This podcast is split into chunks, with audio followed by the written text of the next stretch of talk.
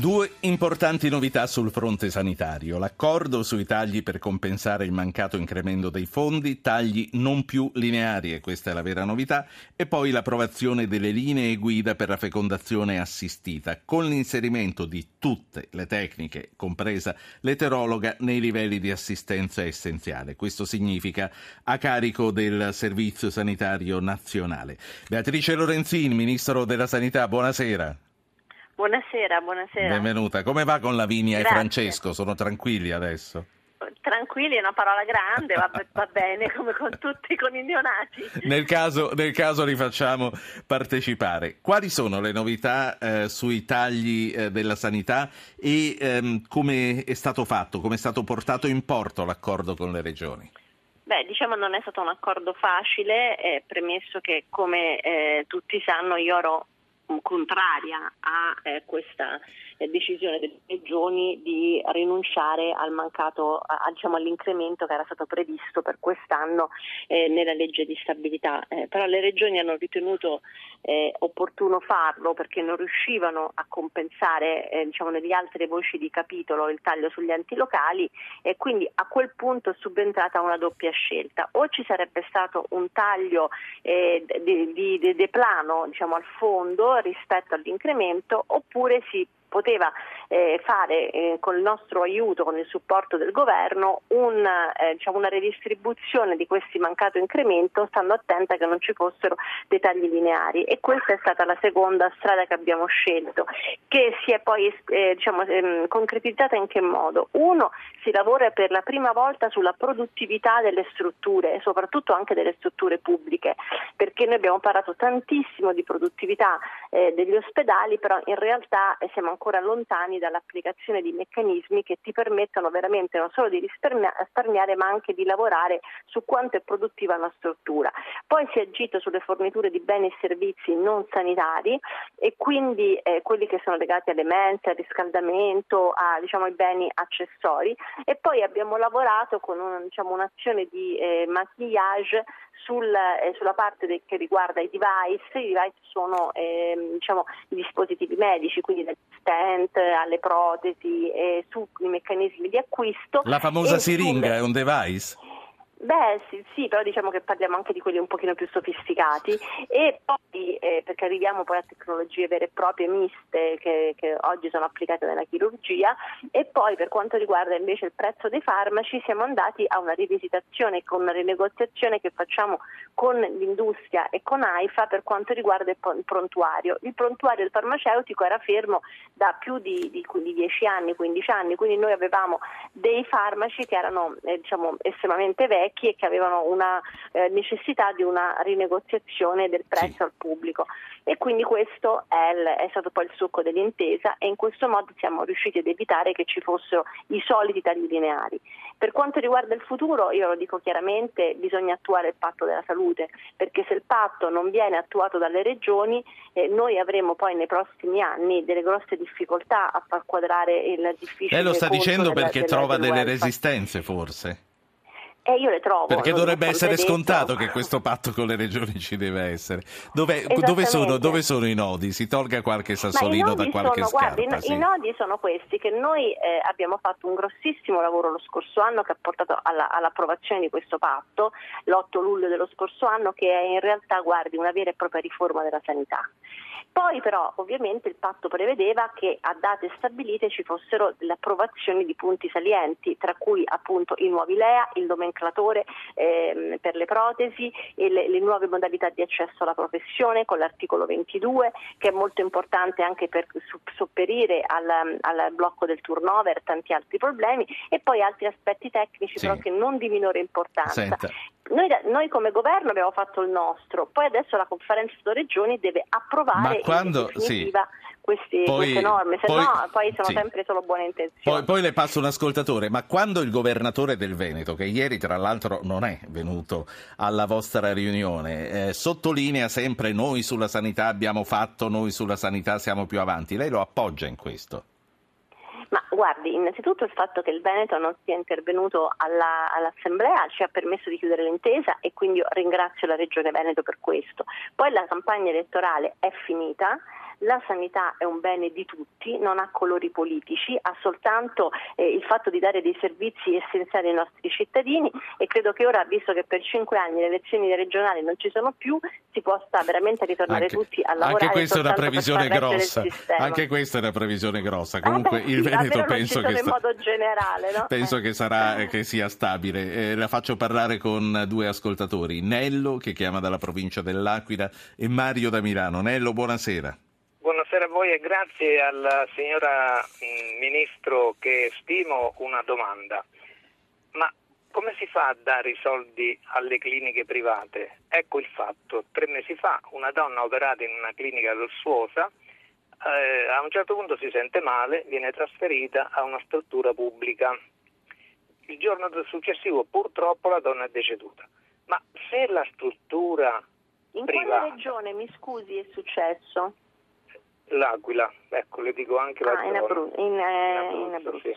Allora, vede Ministro, se la struttura privata non ha né il pronto soccorso né la rianimazione, come fa a operare e come fa il pubblico, cioè il ministro, la sanità, a sì. dare soldi al privato? Cioè lei, o chi per lei faccio per dire, prende i soldi miei No, no, la, la, domanda è chiara, non la deve circostanziare. Eh, tra l'altro, Lorenzin, lei per partorire è andata in un ospedale pubblico, considerando certo, anche certo. che nelle cliniche, se succede qualcosa, forse non sono altrettanto attrezzate innanzitutto uno deve andare a fare le cose giuste nel posto giusto, quindi se si fa un parto eh, io consiglio sempre di andare in un luogo dove c'è prevista la rianimazione intensiva o comunque una rete eh, neonatale presente e quindi con una eh, diciamo, capacità di azione tempestiva secondo i, i, protocolli e i criteri, perché poi purtroppo anche nella cosa più naturale del mondo come partorire può esserci sempre un'emergenza. Nel mio caso io ho partorito d'urgenza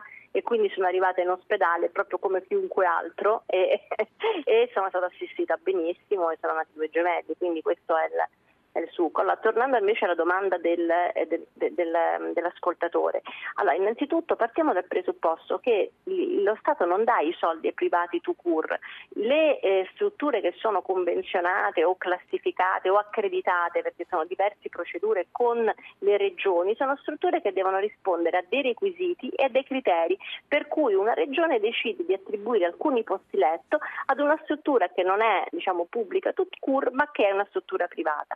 In quel caso la struttura privata però agisce con gli stessi criteri di una struttura pubblica, nel caso di una struttura che è appunto o convenzionata o accreditata, nel senso che fornisce un servizio pubblico che viene pagato dal, eh, diciamo, da, dai contribuenti. A differenza delle strutture pubbliche non viene pagata a piedi lista, ma viene stabilito un budget e in quel budget deve entrare tutto. Il caso che lei dice è un caso diciamo, di, eh, di, una, di una sanità che funzionato qualcosa. Innanzitutto questa persona che cosa è andata a fare, che tipo di intervento è andata a fare in questa clinica. Era una clinica accreditata, convenzionata per determinati interventi, aveva una rete d'urgenza. Quindi certo. questo questo è una, ehm, cioè sono tutte domande che adesso io in questo modo ovviamente un, non posso intervenire, però se il suo ascoltatore eh, poi dà in forma privata lo, lei, lo, recuperiamo, lo recuperiamo, in forma Noi, privata. Io, mi, io mi, mi, mi, adopererò per verificare la correttezza delle procedure e che tutto sia avvenuto come doveva vi avvenire. Mettiamo, se lui, se lui, sarà disponibile, vi mettiamo in contatto. Mario da Milano, poi, buonasera. Sì. Eh, buonasera e, e complimenti per la trasmissione come sempre. Eh, volevo dire questo, premesso che la sanità italiana è una sanità eccellente, ho più volte avuto personalmente a che fare con strutture principalmente pubbliche e sia nel nord sia anche nel sud mi sono trovato veramente benissimo.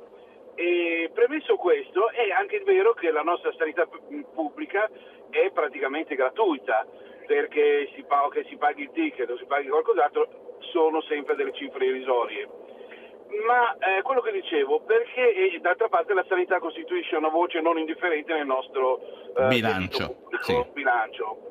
Allora, io vedevo che in Germania eh, utilizzano il sistema delle assicurazioni private, per cui lo Stato garantisce eh, un servizio minimo di assistenza a tutta la popolazione, anche credo i non residenti, sì. anche credo i, i cittadini immigrati ma dall'altra parte se uno vuole, ha bisogno delle cure più intensive o uno sforzo supplementare Sì. da parte della sanità pubblica, interviene Subentra l'assicurazione, la- certo. l'assicurazione, che quindi questo permette uno sgravio di costi. Lei vuole sapere parte- perché non si fa in Italia questa cosa? Bravissimo. Grazie Mario, Ministro Lorenzini. Allora, questa è una domanda che fa parte della storia politica e della welfare del nostro paese, quindi c'è un dibattito fortissimo su questo tema e io le dico quello che penso mh, chiaramente, cioè noi abbiamo un sistema universalistico, praticamente siamo rimasti quasi gli unici al mondo ad averlo, che ci costa anche relativamente poco, cioè nonostante il fatto che in Italia ci sia tutto gratis per tutti, noi paghiamo ben due punti percentuali PIL in meno rispetto alla Germania che ha invece una struttura di questo tipo. In questo verso su alcuni punti stanno andando con meccanismi diversi anche i francesi e altri. Ora, che cosa fare? Io penso che oggi in Italia già ci sono i fondi chiusi, cioè quelli che lavorano in alcune aziende o professionisti hanno l'assicurazione con cui integrare, integrare il servizio. Spesso in Italia questo non lo puoi fare nel pubblico, cioè viene integrato, accetto che negli ospedali o nelle strutture che hanno una, diciamo, una parte a pagamento intramegna all'interno, viene più dirottato soltanto verso le strutture private. Io per il futuro sto lavorando veramente in, in modo forte per cercare un'integrazione, poter permettere, oltre ad avere Sì. fondi chiusi, anche fondi aperti, cioè che significa che anche chi non lavora per- con contratti a tempo indeterminato per aziende o un professionista che han- prevedono un sistema assicurativo possa avere accesso a forme di protezione di questo tipo e mi piacerebbe però un sistema un po' diverso, cioè non garantire tanto l'accesso di- minimo di base gratuitamente, ma invece mh, questa sarebbe una rielaborazione del nostro sistema, poter garantire le alte prestazioni a tutti. Cioè, immagino la medicina personalizzata, immagino le nuove cure innovative, perché oggi il nostro rischio Sì. che noi abbiamo verso il futuro qual è? Che un farmaco nuovo, oncologico, che viene scoperto e che ti permette di vivere 10-15 anni in più rispetto alla normale chemioterapia, oggi non te lo puoi permettere, non viene autorizzato e quindi ci sarà veramente chi, chi ha la disponibilità economica o si vende una casa e può vivere e chi no. E questa credo che è una riflessione che dovremmo fare tutti Ecco. e trovare presto una soluzione. Ultima, ultima cosa proprio per quanto riguarda ciò che viene rimborsato e ciò che non viene rimborsato. Fecondazione assistita. Ora è tutto nei livelli di assistenza essenziale. Eh, proprio velocemente, che cosa cambia e che cosa cambia anche per le tasche delle coppie che si affidano alla fecondazione assistita? Beh, innanzitutto cambia che è possibile eh, effettuare l'eterologa con dei sistemi di criteri di sicurezza. Abbiamo- siamo riusciti a diciamo, intervenire eh, su- sia sulla legge 40, sulle parti che era possibile per legge e quindi abbiamo poi fatto sia le linee guida che il nuovo regolamento facendo passare il registro dei donatori nella legge di stabilità e quindi adesso abbiamo un sistema che a incastro può garantire sicurezza e tra- tracciabilità dei gameti. Abbiamo stabilito l'età eh, per quanto riguarda i riceventi, cioè di un massimo di 46 anni, prima le regioni avevano stabilito i 43, abbiamo stabilito quanti cicli vengono dati gratuitamente, cioè 6 cicli, questo per quanto riguarda la PMA eh, omologa il- ehm, e poi intervenendo dentro i LEA ovviamente per le tasche degli cittadini cambia moltissimo perché lei si immagini che soprattutto in metà Italia dove l'accesso alla PMA nelle strutture pubbliche è quasi inesistente tu hai coppie che spendono cifre molto consistenti